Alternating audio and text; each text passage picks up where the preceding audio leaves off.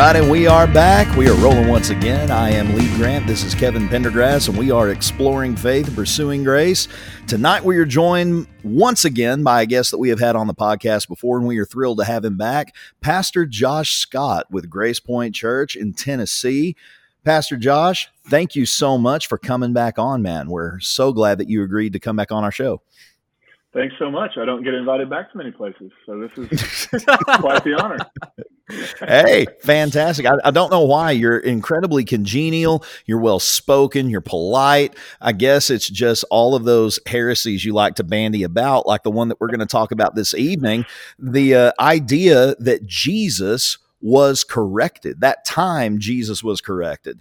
And for a lot of people to hear that topic or to read that topic, it's going to be startling in a lot of ways because it really upends so much of the baggage and the intellectual um, purview that we take as it relates to Jesus as being the perfect sinless lamb of God with him being a partaker in the divine nature for him being a divine being that you know, that he could be corrected about anything as if he were ever wrong. To imply or to say that Jesus was corrected is to imply he was wrong. And so for a lot of people, this is something that is it's just a non-starter. Even if you try to have a conversation with someone about it, they're going to balk at it because there's no way that our Lord and Savior Jesus Christ could have ever been wrong about anything. And yet, when you look at the biblical record in Matthew's gospel, you see that such really was kind of the case. And so, we're going to be talking about that idea this evening. And I know it's something that Kevin is really, really psyched to, to discuss tonight. He heard you give a, a sermon about this not too long ago. And he was like, dude, we got to have Josh on to talk about this. And I said, well, let's do it. Let's have him back. That was a fun conversation that we had the first time. So let's do it again. Let's do it. And Lee, let me say, it is fantastic to have you back this week where you are so eloquently spoken and you're able to ask questions and give such a wonderful summarization. Whereas I'm like, hey, question number one. well, dude, well, it's just good to have my voice back. Yeah, Josh, uh, last week, whenever we had our, our last guest on, um, I wasn't able to participate as much because we had just got back from Las Vegas where my daughter competed in the American Ninja Warrior Worlds Finals.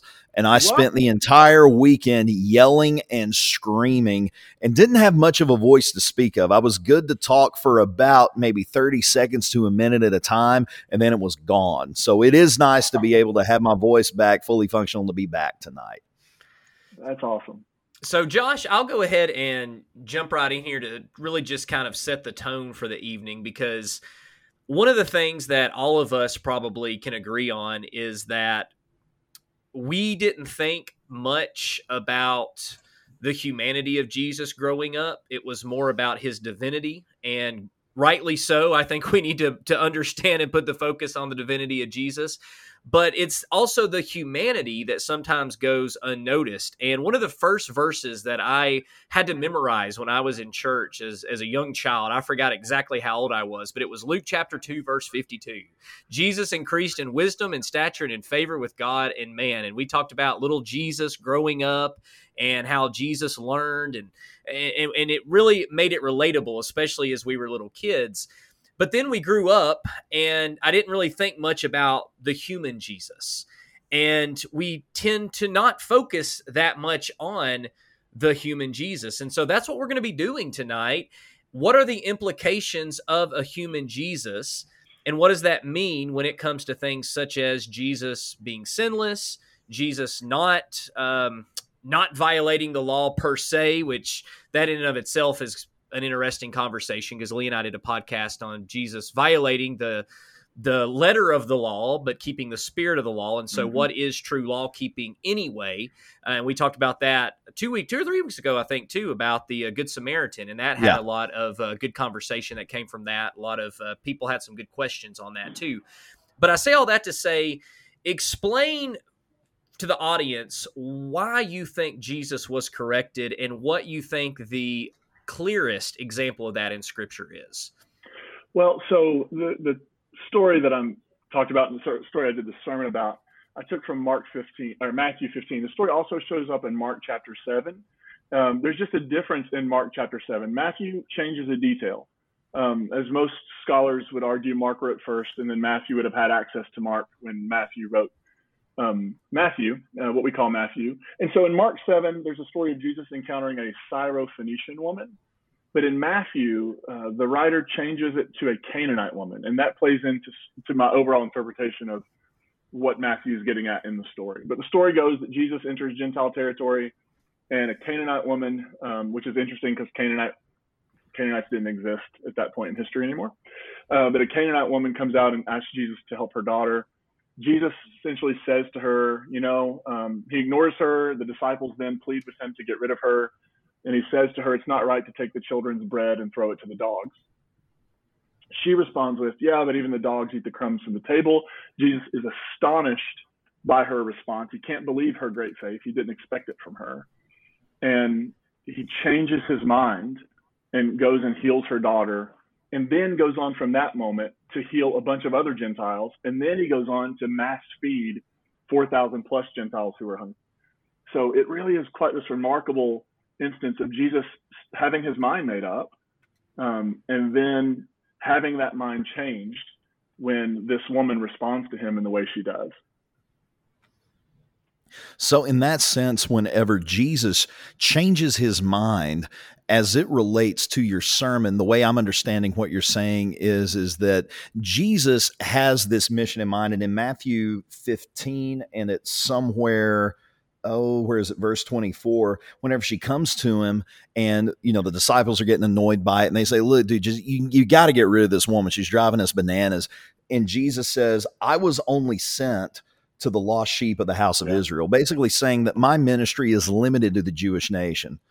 And, and then, what's fast, I'm sorry, but what's no, no, go ahead, go that ahead. line is if you go back a few chapters to Matthew chapter 10, Jesus commissions the 12 and sends them out and gives them the specific command only go to the lost sheep of Israel. So when Jesus commissions the 12 to send them out to do king, you know, to proclaim the kingdom, it's only to only to the lost sheep of Israel. When Jesus encounters this woman, he's still got the same opinion. Our work, our work is only for our own people. It's not outside of that. So, so what you're saying then is that within that paradigm of of understanding that this is supposed to be what has even been deemed as the limited commission, and that it was only supposed to go to the Jews, and even when Jesus encounters this woman, that's still the framework that they are operating through and under that this is what we're supposed to be doing but then through this through this uh, example through this circumstance this situation of her faith, Jesus was astonished, and it literally changed his mind from a hum- human perspective. He was, as far as his humanity is concerned. And from that point forward is when we begin to see in the Gospel of Matthew the mission change. It's no longer just to the Jews, it's to the Gentiles. Yeah. I mean, immediately Jesus leaves and goes and heals some Gentiles. Then he goes and feeds 4,000 plus. and you know it, it, Matthew wants to make sure I think we understand, uh, or at least his original audience, because it would have been much more clear to them. But after the the feeding, there are seven baskets of food picked up, seven baskets of leftovers. And you know, with the feeding of the five thousand, I always got I always understood the twelve baskets represent Israel, right? The twelve tribes. What are these seven baskets doing if, with the feeding of four thousand Gentiles? And then the connection got made for me that if you go to Deuteronomy 7 and you you look at the command um, for conquest. That these are the nations that you are to go into the land of Canaan and destroy.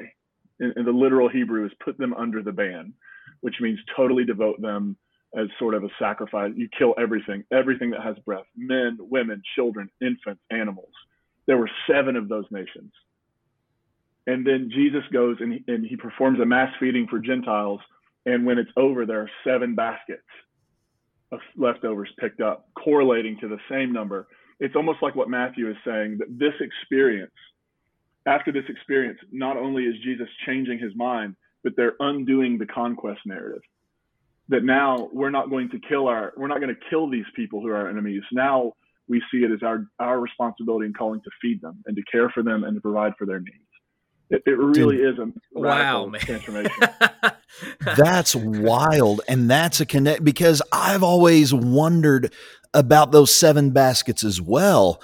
Dude, you just blew my mind. We're only we're not even ten minutes into this podcast, and my mind's Yeah, blown. we can we can like go ahead This and is- just end the podcast right now. Maybe I And, should uh, on a high note. Just Yeah, this this this is good, man. This is the shortest podcast with We've the best information in it with ten minutes, man.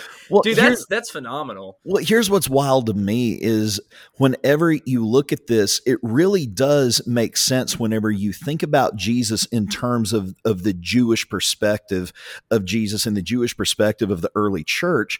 You know, the, the church and Christianity originally started out as a subsect of Judaism. It, it was a Jewish denomination, you might say.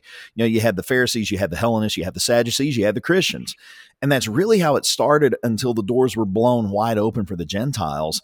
And whenever you look at the the the narrative of the messianic prophecies within the Old Testament, you know, Jesus was supposed to come around as the ultimate fulfillment of David's kingdom. He was supposed to be the ultimate representation of God's rule on earth as a king over God's people, the fulfillment of the promise of Abraham, et cetera, et cetera, from that Jewish perspective. And it, it makes sense that that first half, we might say, of his ministry would be focused on the Jewish nation. It would be focused on Israel. It would be focused on bringing them back, you know, under the umbrella, you know, from the diaspora, you know, of the 10 northern tribes and the subjugation of Judah and everything else to bring everyone back into himself or under himself, under God's rule.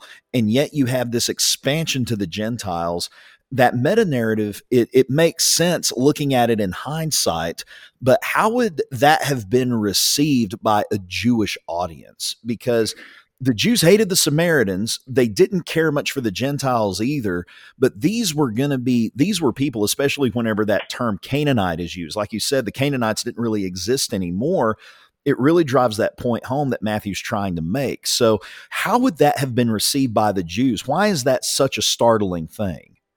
Well, you know, I think so. Um, I mean, the way I would interpret the way the Hebrew scriptures are used by New Testament authors, in so many cases, it's them having the experience of Jesus, at, least having their own experience of Jesus. I mean, it's very unlikely that any of the gospel writers, for example, were eyewitnesses. But, um, but the reality is, they, they went to the Hebrew scriptures, they had an experience, and then they went to the Hebrew scriptures and says, how do, how do we make sense of this? Because this is not what we expected. Um, and so I think that's what you, you, see this throughout the New Testament. It ripples um, this idea of Gentile inclusion and it being a challenge, right? I mean, if you go to the book of Acts, which is kind of a late text, but you go to the book of Acts and you see with Peter having this vision of the scroll being unfurled and, you know, kill and eat in Acts chapter 10. And Peter says, I've never touched an unclean thing. And the voice of God says, Don't call anything I've made clean unclean right? Then you have sort of a conflict of, in, in the Jerusalem Council in Acts 15, I think, where they're yeah. with Paul, they're debating on how, you know, what do Gentiles have to do to get in? Of course, after Acts 10, there's Cornelius.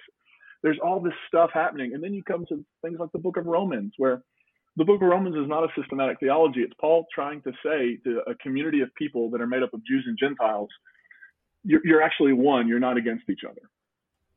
And everything yeah. he's doing in Romans is about bringing these groups that are pulling apart close together. So I, I, think it was the central issue of the post, you know, once once the Jesus movement left Palestine and moved into the broader Roman world, this became a central issue. And so I think you have you, you see these writers of scripture, whether in the gospels or whether in the epistles, they're they're trying to make sense of their experience of Jesus and also the challenge it posed to their preconceived worldview about how this whole thing works. And they're, you know, that's what they're pulling out. You know, in the Hebrew scriptures, you have two visions. You have two different, one is a universalist vision and one is a very nationalist vision. Yeah. Right. You have some prophets who are like, in the end, we're going to win. Then you have other prophets who say, in the end, everybody gets invited to the party on the mountain. Um, and, it, and Jesus causes them to rethink where they land on that whole who who gets invited to the party. Yeah, and this this really goes hand in hand with a lot of different podcast episodes we've been doing recently. We had um, a friend of ours, Dr. Grant, or uh, yeah, Dr. Grant. Sorry, I always get confused. I got Dr. Lee Grant, and then another another friend of ours who came on the show, and uh, he is a professor of Old Testament theology and Hebrew and he dealt a lot with the tensions within the Old Testament and the multi uh, the the multivocal nature of the Old Testament. It's not yep. just this one unilateral voice that you hear throughout Scripture, but oftentimes you see corrections being made, you see different perspectives being given, and this really just fits right within that of how even the way that the Jews understood what is Jesus going to be like, there were a lot of disagreements. And so when Jesus came, most people believed, as Lee pointed out just a minute ago, that he was going to set up this earthly kingdom, that he was going to reign, that he was going to conquer his the, the enemies, and, and and in large part we forget.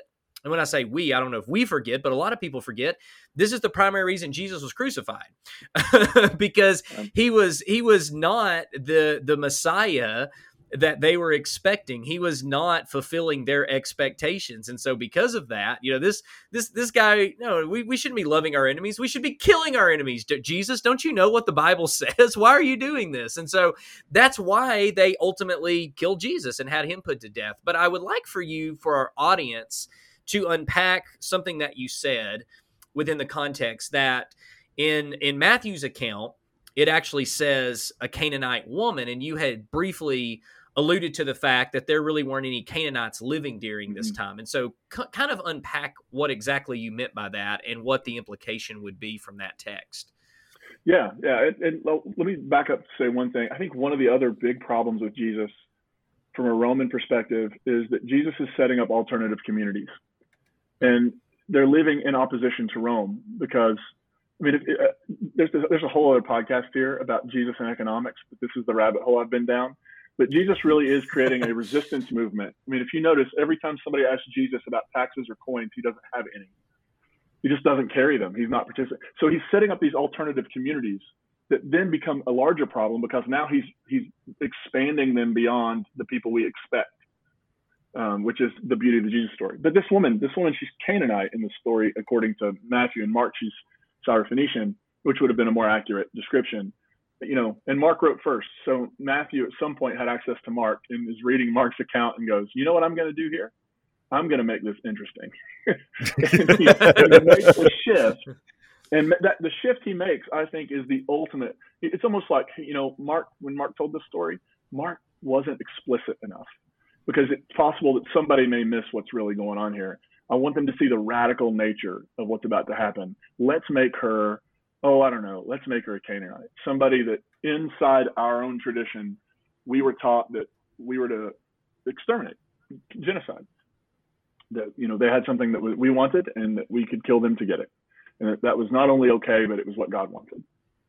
And then Jesus comes along in Matthew's gospel, and Matthew weaves this beautiful narrative of Jesus sort of carrying around some of that nationalist um, understanding. And then this experience trans of a Canaanite woman. You know, it's one thing to meet a Syrophoenician woman and have this experience. It's another thing to meet the actual other, the person you have been taught yeah. taught to be prejudiced against. Because that's ultimately what happens here. Jesus' comment, you know, you don't take the children's bread and throw it to the dogs. It, it's tantamount to racism and prejudice. And that's what that it's that sort of slur against this woman. When you call somebody a dog, you're, you're saying you're beneath us you're not as human as we are. Yeah, he wasn't complimenting her at that point. Yeah, this is this, this is this is not hey, you know, it's not hey, you know, we're just I, my work is something else. It's sort of like you're not worthy of my work. Yeah, you're not on the guest list to the party. There's a yeah, it was very. it, was very purposeful. It wasn't, oh, I'm busy right now, or I don't, I don't have anything to give you. I'm sorry if I, if I did, I would. It was, you're not part of our mission. Like like this isn't right now what we're what we're here to do, what we're supposed to be doing. And there's just a pivot that seems to take place. And I had never seen that before until you brought that out. That after this encounter, the whole ministry changes at that point.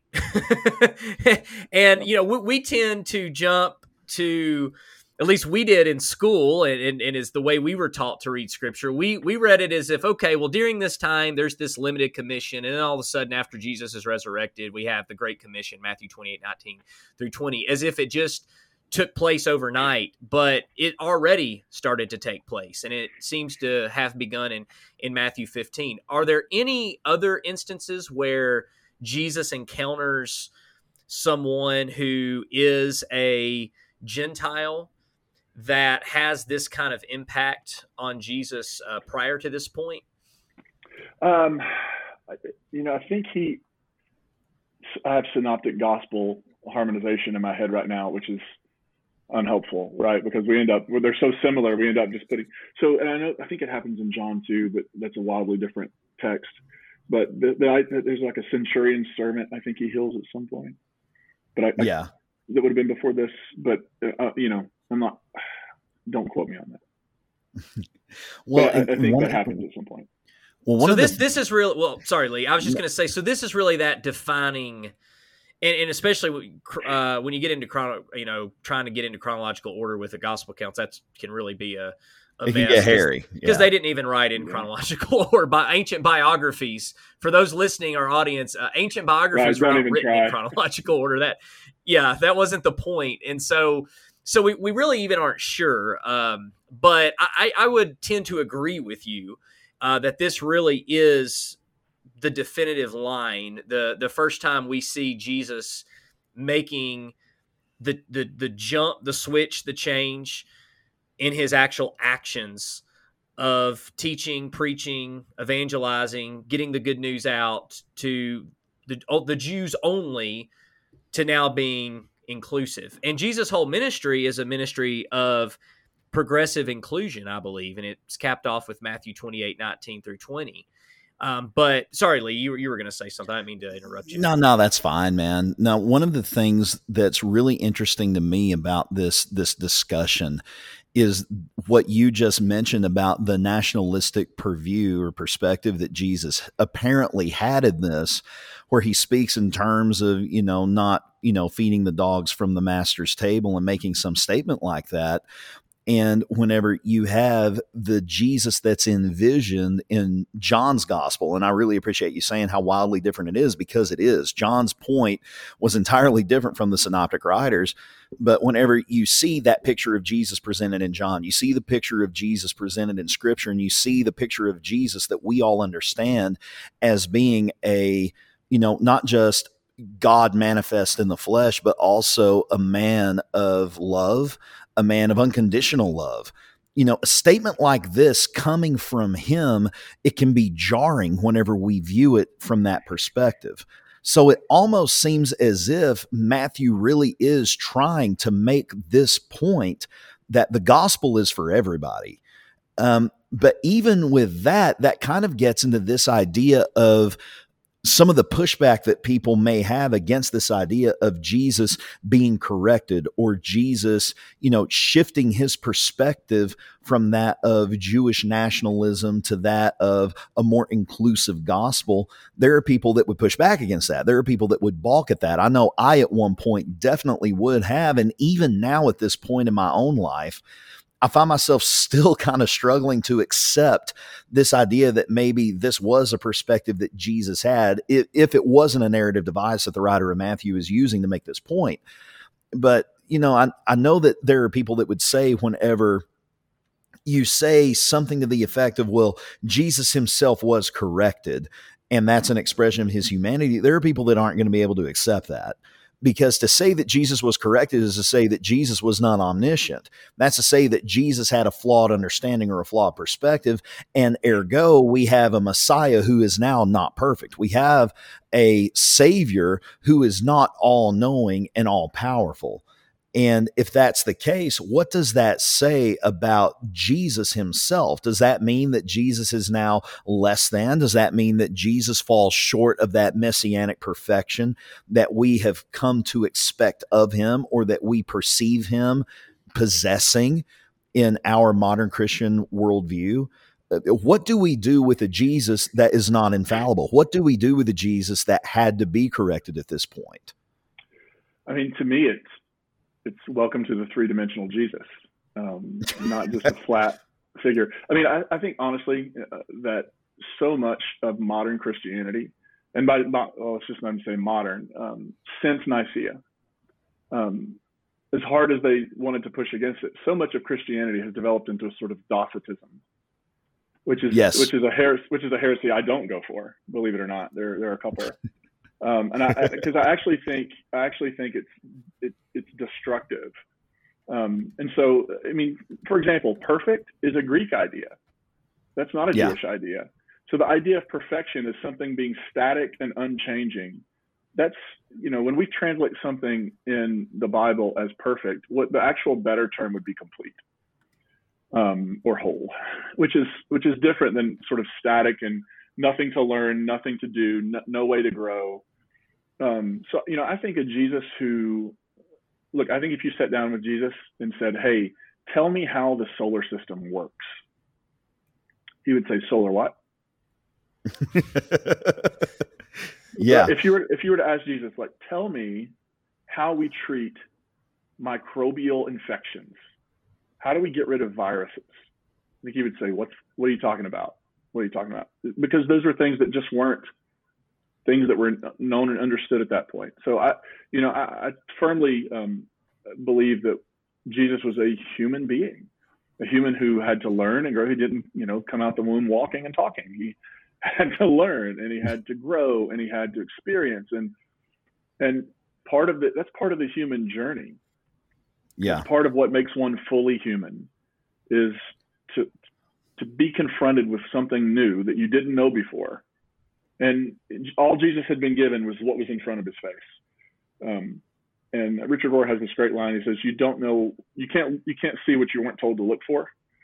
And so Yeah. there's just like there's this like you just don't see it. And then you have an experience and that experience knocks off the blinders and you're open to something brand new and the actual sin would be rejecting it. Yeah. if you want if you want to assume sin is, and by the time this comes out i'm not sure when this will release but by the time this comes out I, i'm going to write a, an article on my substack this week about sin and how sin is ultimately not a four letter word it's a three letter word and, and we get so lost in the sins plural that we miss the fact that what the bible actually talks about almost always outside of here and there is sin singular like, like this idea of sin um, which is working against wholeness, working against shalom, working against God's dream for the world. And so for Jesus to in that moment go, wow, that's better information than I had, but I'm going to double down anyway. That was where Jesus would be teetering into working against what God's actually doing in the world. Now that's a really, really Mm. solid point. And I had never really thought about it within those terms, but I, I definitely think you're onto something there. Because whenever sin is discussed, it is discussed in not really in so much of a checklist way, although you do see some lists of some things that Paul alludes to in some of the epistles. But whenever you you boil it all down to its essence, what you see represented within those sins we might say is this undergirding worldview that causes harm to others or it causes harm to to the cause of Christ. It causes harm to to to the entire Christian message. And it's it's really more reflective of a mindset that is unyielding and unwilling to evolve with that greater narrative or that greater life that that Christ came to ultimately deliver. And if Jesus would have resisted that Canaanite woman or Syrophoenician woman, if you prefer, that really would have been to miss the mark. That would have been to mm-hmm. reject the inclusiveness that God had envisioned for the church for the whole reason that he sent Jesus into the world in the first place. And that's that's an angle that I hadn't considered before. And if you think Yeah, about this- sin, sin is the systemic. It's the thing that's got its roots in the in the dirt. Sins are all the little ways that maybe manifests and pops up. But you know, in the church, we have spent generations playing whack-a-mole with sins, not realizing that the Yeah. actual thing is this systemic, dehumanizing, um, anti I don't want to say anti-God, but this, this anti-goodness, anti-shalom, the thing that is working not to bring wholeness and make the world a better place, a more holistic place, but it's trying to break it apart and divide it and poison it. We're not dealing with that at all. And anytime somebody brings that up, they're like, then you get accused of like being over in, well, you're, you're dabbling in social justice or you're do- like, actually there are these systemic, this systemic thing called sin. And here's, can I do a little Bible trivia with you all? Is that okay? Are you, Yeah, sure, you sure. as much As as long as long as Lee has to answer, uh, the- unless I know it, and then I Well, get Kevin's answer. better at this than I am, so yeah. when does sin enter the story in the Bible? Oh man, I'm I'm thinking this is a trick question now. Oh, well, I'm going to go. Question. Oh yeah, well for sure it's a trick question, but I don't care. I'm going to answer it anyway. I mean, so what? I'll hey Kevin, I'll sacrifice myself on this altar just for you, so you can save face. Um, I would say that it enters in the yeah. very beginning whenever Eve succumbs to the temptation of the serpent. So I, am gonna, I'm gonna, I'm gonna. Go can I answer? Okay, okay. Yeah, here we go. This is this is fun now. I'm gonna say prior to that, in at least the Genesis story, because you already had the representation of sin and evil in uh, in the serpent. Here's what's really fascinating: the word sin does not pop up in the first three chapters of Genesis. Nothing is named sin in those first three chapters. Like if you go read it all the way through, the word sin never pops up. Sin is first mentioned in chapter four. And it's first mentioned when Cain is angry and resentful of his brother. And the divine comes to Cain and says, Listen, sin is crouching by your door and it wants to master you, but you have to rule over it. So sin enters the story. The first time we get the word sin, a word that translates sin, it's sin is this predator trying to pounce on Cain. And of course, the sin Cain ends up, and this is sin, that's not, you know, just sin, not sins. Like he doesn't go down the road and commit a couple sins. The, the sin is him killing his brother. It's acting out in violence toward another human being. That's when sin itself we are introduced to the idea in Scripture. In so, chapter three, so, it's never mentioned. And I grew up with the whole, well, when you sin, it makes God go away from you and God can't be near you, which is a terrible reading of Genesis 3 because the first thing God does is show up in the garden to walk with them. Yeah. God doesn't move. And then when they're like, hey, we're naked, God's like, well, I'll dress you and we'll go anyway. like God isn't God isn't put off by them. God does something for them, but sin itself, the word, um, where so this is a thing, pops in at the murder of Abel, right before the murder of Abel by, by his brother. Well, so this. oh, go ahead, Kevin. Oh, I was going to say. So this may be going off topic. We, are going to have to have you come back on for uh, just a whole podcast on sin. But what is your understanding then of what Paul said in Romans five twelve that just as sin entered the world through one man, death through sin, and this way uh, death came to all people because all sinned, and which he's referring back to the to the Adam and Eve story there. So what sure. what would your would you just say that was Paul's understanding, or is he putting forth a different narrative? I think that at some point Adam became, you know, the, the first human became. I think what Paul's doing is he's creating a a Adam is symbolic of humanity. Jesus is symbolic of new humanity. Yeah, yeah. type and anti-type. Right? So as yeah. as sin entered the world through humanity, so life enters the world through the new human. So I, you know, I don't know that. I, I just have questions about how literal. I'm. I mean, there's part of me that's like, yeah, I bet they did take Adam and Eve literally, but there's also part of me that thinks, I, I think they were probably more, way more nuanced than we have Give been credit for. Be. You know, I just well, think they are. Or one of the things that in that whole question, that whole thread brings to mind, and it ties back into this idea of Jesus being corrected. And it's that idea of the presuppositions and the spiritual and doctrinal worldviews and motifs that we inherit and we just claim as fact. Like mm-hmm. the idea, you know, where is sin first mentioned? You know, that question you say, well, of course, who's not going to say the garden? right? Who's not going to say it's the garden story where Eve eat, is tempted of the serpent and she eats the fruit and then she gives it to Adam and he eats? That's when sin enters the world. I mean, that's what I was raised to believe. And Kevin, I'll speak for you. I'm sure that's probably what you were raised to believe as well. And yeah, yeah, we were all raised to believe that. That's something that we all understand. That is something that we have inherited. That is an inherited belief, or it represents part of that inherited belief system that we just take for granted. And in the yeah. same way, we really take this idea of a perfect, omniscient Jesus for granted as well. Because if you would have said, you know, if someone, if, if you would have asked me that question, you know, even just maybe two or three years ago, you know, if you sat down with Jesus and you asked him, how does the solar system work? My answer would have been, well, we live in a heliocentric solar system in which there are eight planets. Pluto, yeah, it's kind of on the kind of on the edge there. And you know what? Yeah, Pluto hasn't even been discovered or named yet, but that's what you guys are going to call it. Kind of like Marty McFly on Back to the Future, where he says, Yeah, you know, you guys are maybe uh, maybe this is a little late for you guys, but your kids are going to love this music whenever he jams out to Chuck Berry there at the end.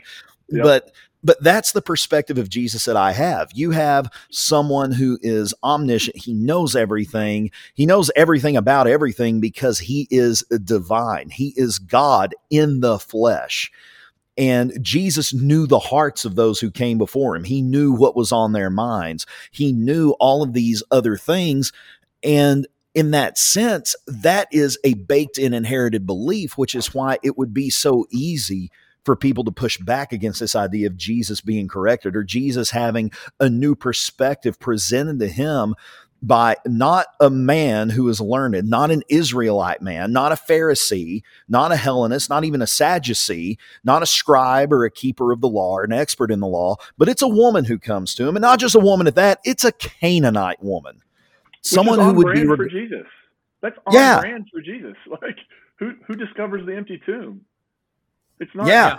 Peter or anybody like that. It's it's these women. It's Jesus continually. The story of Jesus continually takes the people who you would least expect and centers them and makes them the heroes of the story. Like in this story, Jesus isn't the hero.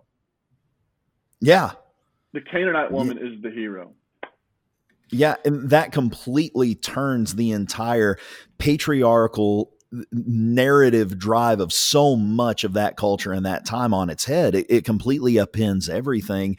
And that's one of the things that's so remarkable about scripture, at least to me, is how it even enmesh within that patriarchal culture and even with those rivulets of patriarchy that that you find, you know, enthreaded within scripture because of the culture in, in which it came from, you still see all of that being turned on its head over and over and over again. So, Kevin, I'm sorry, you had something you wanted to throw in there.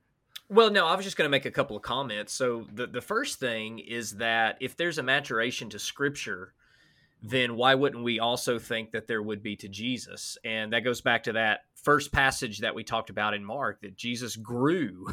he grew in these different ways. And Josh, you brought this point up. When Jesus was born, uh, at that point in time, could anyone go up to baby Jesus and ask baby Jesus questions and him be able to answer? Or did Jesus have to learn how to talk? Uh, you know, was Jesus able to change his own diaper, or did did you know did somebody have to do that for him? And while these things may seem funny and, and trivial, the the idea behind it is that Jesus did have to learn things, and this doesn't mean that he was not God. But even Philippians two says that he emptied himself. And while I don't, I'm not going to even pretend to know exactly all of what all that encompasses, I do believe that while Jesus was here, he was still 100% man. I, I mean, I think that's the only way that we can understand the the gospel narrative, as you put it. That it's not the idea that he only appeared to be human because if you were a, a, you know if you believed in dualism and you believed that flesh was evil that could be your only conclusion. But when you understand that no Jesus was he was flesh. He literally dwelt among us. This is God accommodating us God coming to us. And in doing that there was sacrifice before the sacrifice. Just him coming to earth was a sacrifice. And so that that's one thing I wanted to just bring up is that to argue that there is a maturation in scripture but not through Jesus is seems to be a bit disingenuous at least inconsistent right? Because if Jesus wasn't just born knowing everything and able to do everything then we would say that he had to learn some things and even spiritual matters. Now a couple of of things that I want to bring up that people are probably going to push back on getting back to this subject because I really do want to have you back on. Um, maybe we can get that go ahead and get that scheduled to have you back on to talk about sin because I think that would be a phenomenal conversation. I've already got like 101 questions in my mind, but I don't want to sidetrack on that. But getting back getting back to Matthew 15, I was taught that that story was Jesus allowing his disciples to learn how to love Gentiles and that Jesus was just testing them. He was actually testing the woman and this was his way of not only testing her and bringing about her faith so that the disciples could experience that but also so the disciples could learn that they need to to love the gentiles as well and some passages that have been paralleled that I was taught to use to parallel to make that point would be in Genesis 3. We just talked about that when in in the that story there where when Adam and Eve when they take of that fruit God comes out and it's like, "Where are you? where, where where are you, Adam and Eve?" And and the idea is, well, God obviously knew where Adam and Eve actually.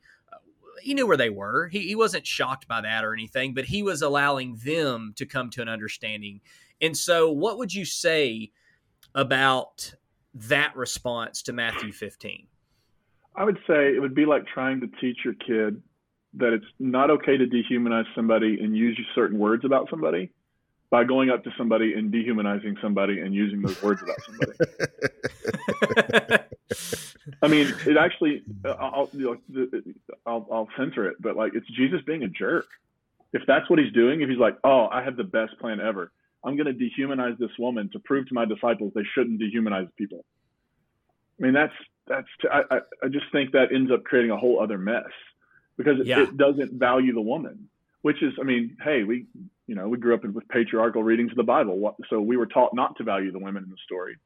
Um, that, that's why on Easter we're not celebrating, you know, the women at the tomb. We're talking all about Simon Peter or John or somebody else because we've been taught to decenter women when they're the hero or the heroine in the story.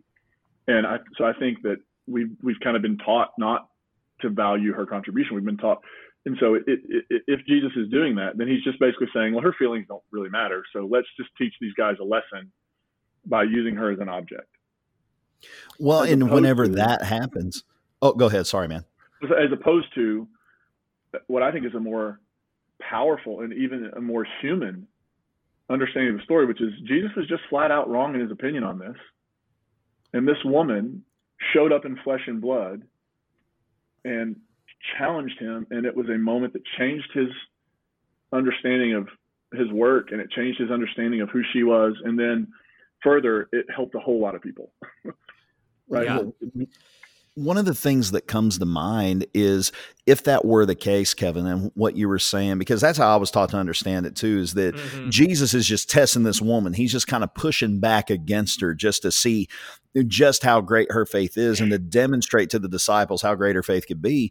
Well, if that's the case, and like you're saying, Josh, if that is the case, You know, whenever you put it in those terms like that, that Jesus is you know, going to teach them how not to use a slur by using a slur, so to speak. That in and of itself, to me, creates an even bigger problem than Jesus having to change his mind or mm-hmm. Jesus being challenged on something and realizing that maybe his perspective isn't the best. It paints our Savior as someone who's disingenuous. It paints our Savior as someone who is not following his own advice to let his yes be yes and his no be no this is a dude who is using subterfuge and he's using this crafty, passive aggressive way of teaching some lesson. He's kind of like the Bluth family in hiring J. Walter Weatherman to teach his kids to leave a note, like on Arrested Development or something. You know, is Jesus is he's he's engaging in a, a type of behavior that is everyone would agree that's not Christ-like behavior at all if I were to teach my kids a lesson that way, if I were to teach my congregants a lesson that way, if I had congregants, which I don't, but if I were to teach a lesson that way, people would be like, whoa, that's not very Christian of you. That's not very Christ like.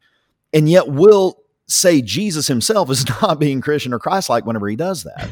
well, and yeah, and Josh, I think you bring up a really good point because you addressed this in your lesson, and this was a, a common objection that you addressed in your in your speech, and and just in your speech, I thought you did a really good job in the way that you just explained that because it's one thing to say Jesus was playing ignorant to teach a lesson.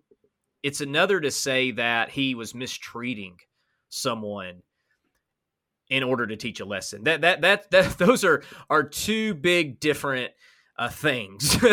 That's that is that is not the same idea. And there are times when any parent may allow a child to think something or believe something and they're teaching a lesson, but to ever put their child in harm's way or to ever harm someone else, whether it's physically or emotionally, in order to, to make that point, is certainly something that would be contrary to everything else we see about the gospel message and everything else we see about Jesus prior and even going forward.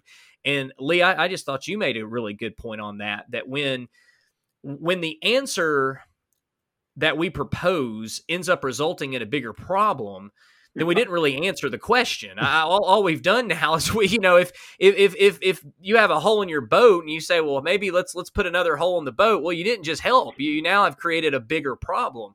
And I think now, if that's the case, we have to ask ourselves why Jesus would act that way. And by the way, when I was very legalistic, when I was doing all my formal debating, I have used this passage in such a way to say you can be harsh toward people. I literally have used that passage. And uh, looking back, I can say that it did not result in anything I would consider to be Christ like. And and so when you do believe that and you approach Matthew 15 in that way that Jesus was just mistreating her and well hey I can call people dogs because Jesus called this woman a dog uh, and if she's really faithful she wouldn't get offended and I, I preached on that that tr- truth doesn't offend those who who really love God with a good heart. You can even call someone a dog and they'll still follow you. So it doesn't matter how you preach the truth as long as you teach it and people with honest hearts will follow you. And that was the moral of the story that I used to take from Matthew 15 that I now completely disagree with. But you know, some something else that has really dawned on me when we're talking about this is when you when you look at the greater context of of what you have said uh, defining as sin. And I, I, was even thinking about James chapter one, where James talks about sin, and he says a, a person's tempted when they're dragged away by their own evil desi- desires, and then uh, that desire has conceived, it, then it gives birth to sin. And you said that had Jesus heard what this woman said and saw her faith, don't even the dogs, don't even little puppies get the crumbs that fall from the master's table. And if he'd have said, "Yeah, well, screw you, you're a Gentile, you're, you know, I'm just going to go on with my life," yeah. then, uh, then perhaps we would be having some problems figuring out how Jesus uh, could be called uh, the fulfillment, uh, you know, of of who God is. Um, but if Jesus was approached with this, and when he's corrected, he allows himself to change. Part of being a Christian is transforming and when we don't know what we don't know, it is only when we're approached with that situation that we have the opportunity to act upon that. And Jesus did exactly that. He acted upon that by saying, "Whoa, you're right. How, how could I? No, I don't. I don't. I need to be teaching you. I need to be allowing you to be my disciple. I need to be feeding you. I need to be loving you. I need to be including you and taking care of you. I need to be showing you love, et cetera, et cetera, et cetera." All of a sudden, it, that makes a whole lot more sense. And I had never really thought about it that way because we say the same thing with Jesus on the Sermon on the Mount, Matthew 5 48. You have to be perfect just as God is perfect in heaven. How many Christians are walking around uh, saying, "Hey, I'm sin," you know, I, I've I literally am sinless. I have never made any mistakes. We would say, well, that means we need to we need to not be uh, perfect as far as sinless perfection, but we need to be complete. We need to be whole. And even the idea of sinless perfection, as I just described it, is not really in keeping with the time anyway during that period. That wouldn't have really made much sense to them. Um, that's that's that's more of an uh, of a somewhat newer uh, Western concept, Very right? much so. I mean, our, almost yeah. all of our concepts of sin are grounded in either Greek philosophy, Greek religion, or even more recent modern things than ideas than that. For example, Jew, the, and I have this new theory that if um, if I read if I read the Bible and um, a, a, Jewish friend reads it and my reading is off the wall to them, I'm probably I'm the one wrong. Yeah. When when when my Jewish friends read the first three books, they don't talk about original sin. It's not a concept. It actually wasn't a concept until really Augustine. And I think if you even talk to Paul, who Augustine uses, Paul would say, "I don't. That's not. It's not what I actually meant." You're putting words in my mouth. But yeah, I mean, the way we and I have so much more I want to say on that. So you definitely should invite me back because that would be fun. Well, I, I, think we will. We'll just go ahead and extend that invitation now, and we'll we'll talk afterwards, or we'll. It's already there, we'll so the audience, because I because look, I have like so many questions, but I don't I don't want to get off topic. Uh, but but my but my point is in bringing that up, if someone does say, well, does that not mean Jesus sinned? Not within a true biblical definition of sin of how God defines it and how they would have understood it because Jesus did not say, yeah, you know, you're you're right. Even even the dogs do get the crumbs, but you're not you're not going to get anything and you're not worth anything. Then at that point, we might be having that conversation. That that may have uh, uh, pose some problems for us. But I think because of even how James 1 uh, there describes sin in that process and how Jesus responds and how it changes his life, which, by the way, is that not what encounters with people are supposed to do? You know, we think of revelation as being tied to the literal text of scripture instead of understanding it's something that's constantly evolving and that it's there there is a universal spirit in the Bible that is that is embedded there, but that it continues to grow. And when we encounter people, do we not have more love? I mean, gee, I'm just thinking in my mind right now, all of the times Jesus was changed because of compassion. You know, he was on his way to go do something else, and what changed? Well, he saw someone who needed help, and he had compassion toward them. Is that not changing based upon experience? Of course it is. And I was literally just watching a pod it wasn't a podcast it was a, a panel of about four or five people discussing different bible topics and someone just of course you know i used to be the same way so no judgment toward this individual but they said well the, this is what the bible says and we can we cannot use compassion or mercy or any other emotion to override that and I'm thinking, well, tell that to Jesus in Mark chapter one, where he violates Leviticus chapter five in order to touch someone who has leprosy. I mean, clearly Jesus saw that having compassion on someone was more important than following the letter of the law. And so this seems to be not an exact parallel, but it does seem to correlate with the idea of changing when we experience people that whether it's mm. compassion, whether it's grace, whether it's mercy, whether it's a realization that we've just been mistreating people or having the wrong idea, that changes not just in that instance and situation, but that can change the whole our whole framework and worldview, as you pointed out. Absolutely, and I, you know, I, I just think it's a much more. This Jesus is more interesting, and it's actually he's yeah. modeling something for his disciples. I mean, he's modeling the thing that was never modeled for me growing up, which is somebody going, I've got an opinion. Then somebody presenting something else and then going, wow, my opinion is not great. And actually, I need to change it. And I like, Jesus has a conversion experience here. He, he, he's converted from being somebody who's approaching something with a very narrow lens to not, oh, this thing is bigger.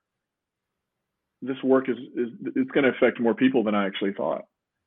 Well, before we hit record on this, we remember we were just kind of talking about, you know, kind of what the the general uh, structure of this conversation would be.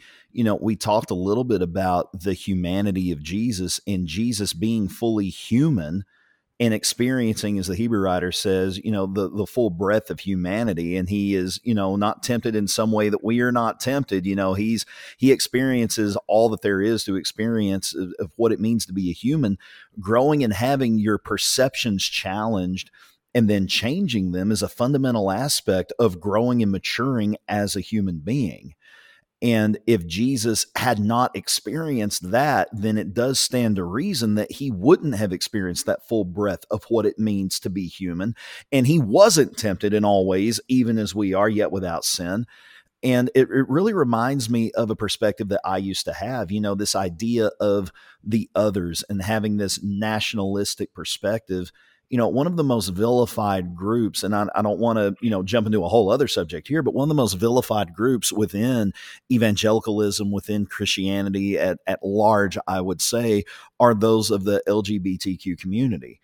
And I was raised to view these people as much less than. These are people who are undesirable. These are people who are, you know, some of the worst of the worst. They are disease addled, disease ridden, sick, demented people. And we don't need to cross the street to pee on them if they're on fire. I mean, that's the kind of perspective that I was raised to view those in that LGBTQ community as. And that's a perspective that I held on to until I began to experience relationship with some of these people. And there are many of them who express, you know, some of the foundational principles of Christianity, loving neighbor as yourself, better than some lifelong Christians that I have known in my over my entire life. These are people that would literally give you the shirt off their back. These are people that demonstrate love for mankind and for their fellow man in ways that exemplify that Christian ethic. And whenever I began to see that for myself and I began to experience that for myself, it completely upended the entire narrative that I had been raised with. It completely changed my perspective on this population of people. And it was like, well, holy smokes. And that's not to say that there aren't members of the LGBTQ community that are jerks, because there are, just like there are jerks in every community out there. But it really goes to show how we really do grow when we allow people to I don't want to say influence us, that's the wrong word, but our experiences with people should change us whenever we experience something like that. And we see that represented and we see that presented in the story of Jesus. Well, yeah, and know, I like how. Go ahead, Kevin. Uh, oh, I was just going to say, uh, you know, we've been talking about the idea of the others, and that's anyone who's not like us. So that that can be really anybody because we have us and what we know and what's true and what's right. Then we have everybody else, those who don't agree with us or see it that way. And that just seems to be the whole meta narrative of the gospel accounts is that we are to love and accept the others, which it was it's ironic because that was a message that I used to mock. I used to mock that as being a modern message, a message of, you know, oh, everybody just wants to hold hands and sing kumbaya and be inclusive and et cetera, et cetera, et cetera. And I was I thought I was quote unquote sticking to the truth when I was fighting against that. When I was being exclusive and when I was making it very difficult for people to be part of my circle as if they wanted to be a part of my circle at that time anyway. But I was really thinking that I was standing for the gospel truth. I was patting myself on the back. When I started changing, I'll be the first to tell people being inclusive is much more difficult. You talk about taking up your cross and following Jesus. Now, you tell me to be exclusive any day, I can do that, man. Like you tell, hey, hmm. Kevin, go and hang out with your kind and people who believe like you and tell everybody else that they're going to hell and they need to act and think like you. I can do that all day long. But when I begin to have to say, ooh, even them, e- even even they're okay. We had, a, we had a, apparently there was a good Facebook discussion. I'm not on Facebook, but someone was telling me about it on our on our uh, on Facebook on our blog group because uh, they were talking about how the, the good Samaritan, you know, really was Jesus like actually saying someone who may not really know God is still keeping the royal law because they're loving their neighbor as themselves and they have eternal life? Is really? Like that's too much. That's too much because it is. Like when when you really see what Jesus is teaching in his extreme love and acceptance that is a much harder belief overall because to accept someone that is different and, and look I, ju- I still judge people all the time. This is personal confession time here. I mean you I, jerk. How dare I, you. in, you know because i want people to look like me to act like me to do the things that that i do to believe the the way that i believe. And i catch i have to catch myself constantly at this because that's the flesh. That's the flesh. But you see the fruit of the spirit defined as something completely different. And so what what is go back to my original point. What is ironic about all this is that people oftentimes condemn others for trying to justify what they want to do in including people, when in reality, all they're doing is justifying themselves for why they're not including people. Yep. Yep. And, you know, Lee, you, you raised the, uh, the LGBTQ plus community, and that community is so near and dear to my heart. Um, you know, Grace Point, the community I pastor, um, we have a very large population of LGBTQ people. Um, and I'll say throughout my ministry of 20 years, I've experienced God and the presence of Jesus more most beautifully um, in my LGBTQ brothers and sisters. And it was an exa- I mean, this actually the inclusion of the LGBTQ plus community for me is an example of. I mean, if you just think about the way this worked, Jesus in front of his disciples has an experience, changes his mind. So then when Simon Peter is sitting on a roof and he has this experience that calls him beyond his boundaries and the dividing lines of Jew and Gentile, and he's, no, no, it's bigger than that. So Peter has the courage, the courage to go to Cornelius's house where the, there's a second Pentecost and the Spirit falls on the Gentiles. And he's like, well, I, I, I think God's trying to tell me something here that, that I shouldn't call anybody unclean who he's called clean. And, and so as Peter models that, then what that should be for me, that was a model for me to say, I know I've been taught this my entire life, but I do know that when I'm with my LGBTQ siblings, I experience God's presence and God's goodness through them in beautiful ways.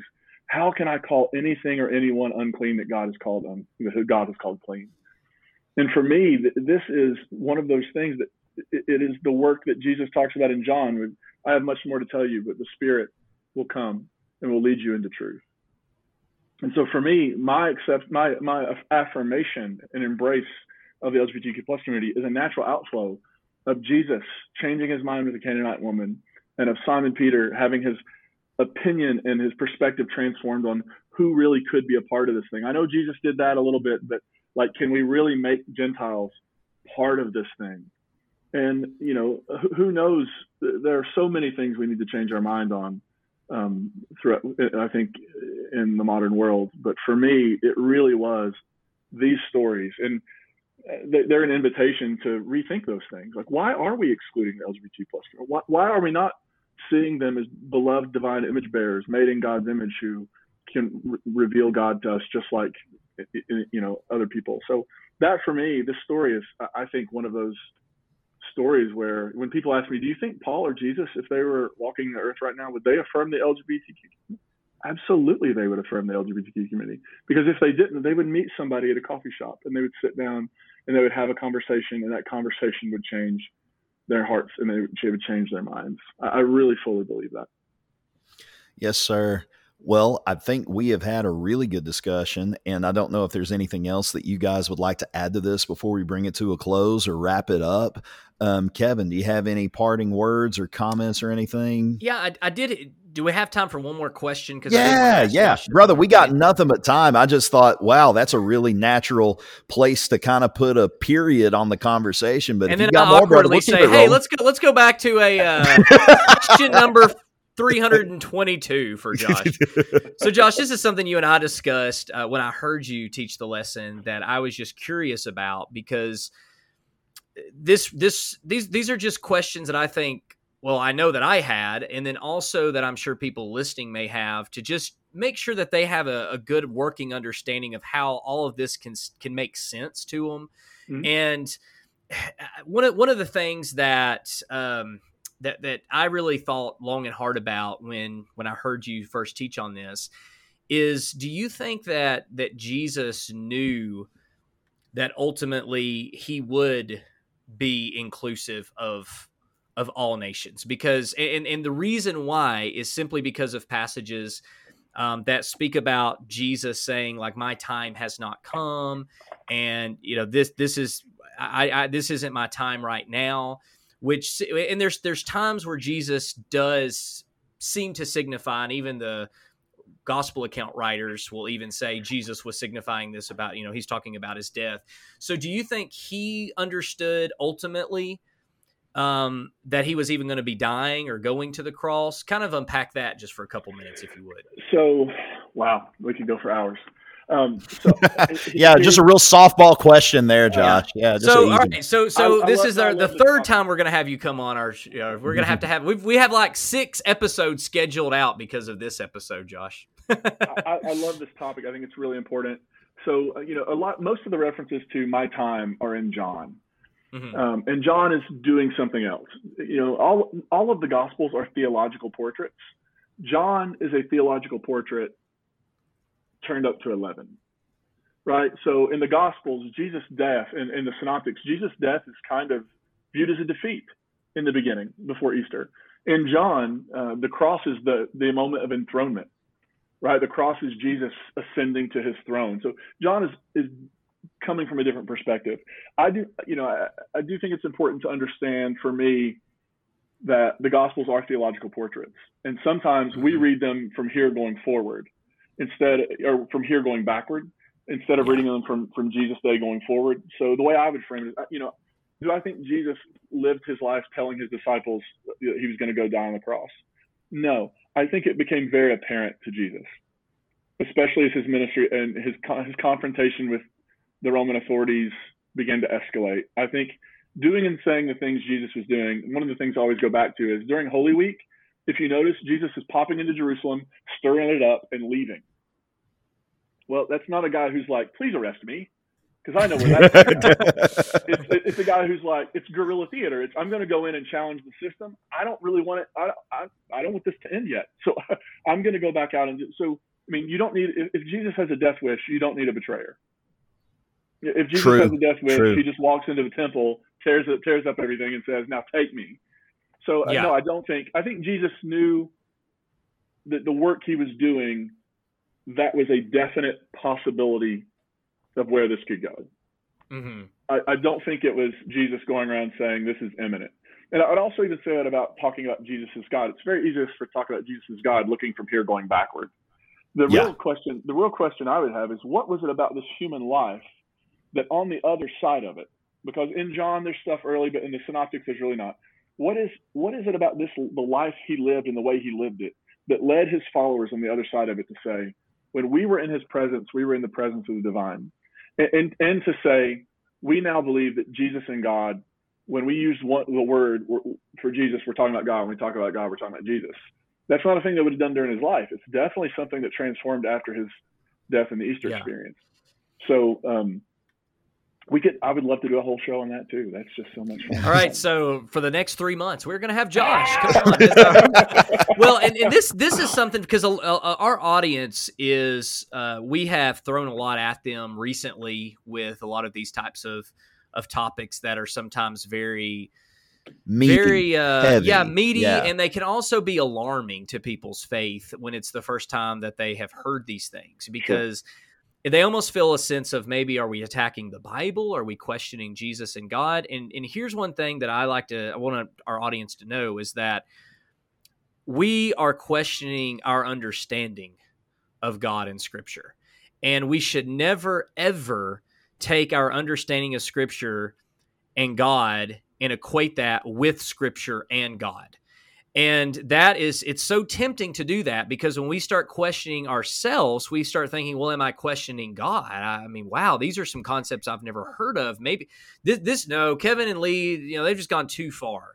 Um, some people thought I've gone too far with with the Good Samaritan, and and and it's one of those things where we have heard certain stories for so long, or we have had certain beliefs for so long that we feel like we are abandoning truth or Scripture, and that's not at all what we're saying. Even when we say things like uh, compassion and God is using it's or Jesus was corrected, it's it's that that's not anti-truth. That is truth. Like that that is an expression of what truth looks like. That is truth in action, truth demonstrated. And so I just wanted to put that little qualifier and uh, a little bit of information out there for folks listening that this can be uncomfortable at first. Josh, I'm I know when I first started changing, I was very uncomfortable. Lee, I know you. I definitely know you were because we had a lot of conversations. We had a lot of conversations. Lee, Lee almost withdrew fellowship from. No, I'm just kidding. But it was, you know, it, it, it, was one of those things when you start questioning these these things because it's a worldview. I mean, even though we all still believe in God and Jesus, the way we approached God and you know, I tell people all the time the the God I once believed in is not the God who I believe in now. Right. And, uh, you know, as far as the totality, I mean, I still think I had an underlining faith in those types of things, which gets more philosophical than theo- theo- theological. But the idea is that we all come to know Jesus more and better. And I th- and, and we come to know God throughout our lives, and I think even Jesus was. What is uh, believe it's Ephesians five verse uh, verse eight and nine. Jesus learned obedience. Well, does that not involve a little correction, discipline? I mean, what is discipline but education? And so you, you there, there's just so many ways that you could take this here. But the idea that I just want to explain our audience is there's going to be questions you have. And not every question's ever going to be answered. But no matter what position you take, you're not going to be able to answer every single question. And sometimes the positions that you already hold to are causing bigger problems than you realize. You've just never been faced with those. Yeah. So just wanted to end with that. That's so good right there. Yeah. Well, Josh, thank you so much, man, for agreeing to come on our show again. We appreciate you. We appreciate your time. And since I gave Kevin the opportunity to uh, say something before we shut her down, do you have anything else you want to add, brother? Uh, just that, you know, I'm not one of those folks who likes to start conversations that I've been duck out of. So if people have a follow up for me, I'd be happy to engage. You can email me at um, josh at joshscott.online uh, and I'd be happy to engage. I blog at Josh Scott.online. It's a new web address, so it's confusing for me. Josh Scott.online. Um, and yeah, I would, um, yeah, I'd be thrilled to continue the conversation with folks. Fantastic. Josh, thank you so much, man. We appreciate you. We appreciate the work you're doing at GracePointe to, to carve out a more inclusive niche for for Christ, for the church, and to just continue to do that good work that's been going on for so long in your corner of the world, man. We thank you so much for all of your work and we look forward yeah, to having you coming. back on in the future, brother. We'll see you so, next week, Josh. to our listeners, we thank all of you. We appreciate all of you. And if you have any questions for Josh, shoot him an email. We'll have his email linked in our show notes. I know he'd love to hear from you because if he wouldn't love to hear from you, he wouldn't make the offer. That's just kind of how he rolls. And the same thing goes for us. We love hearing from you guys as well. So if you'd like to get a hold of us, shoot us an email. The email address is in the show notes. You can join our Facebook discussion group, even when, though Kevin's too good for it and he's not in it anymore. I'm, I'm not, in there not, occasionally. Look, that's the others, all right. I have absolutely no time for you guys. but I was going to say, if someone emails us about this episode, we'll say, "Here's here's Josh's email. Go ask." Him. Yeah, just holler at him. Yeah, but but no, we love all of you. We appreciate all of you. Thank you all so much, and we'll see you all again soon.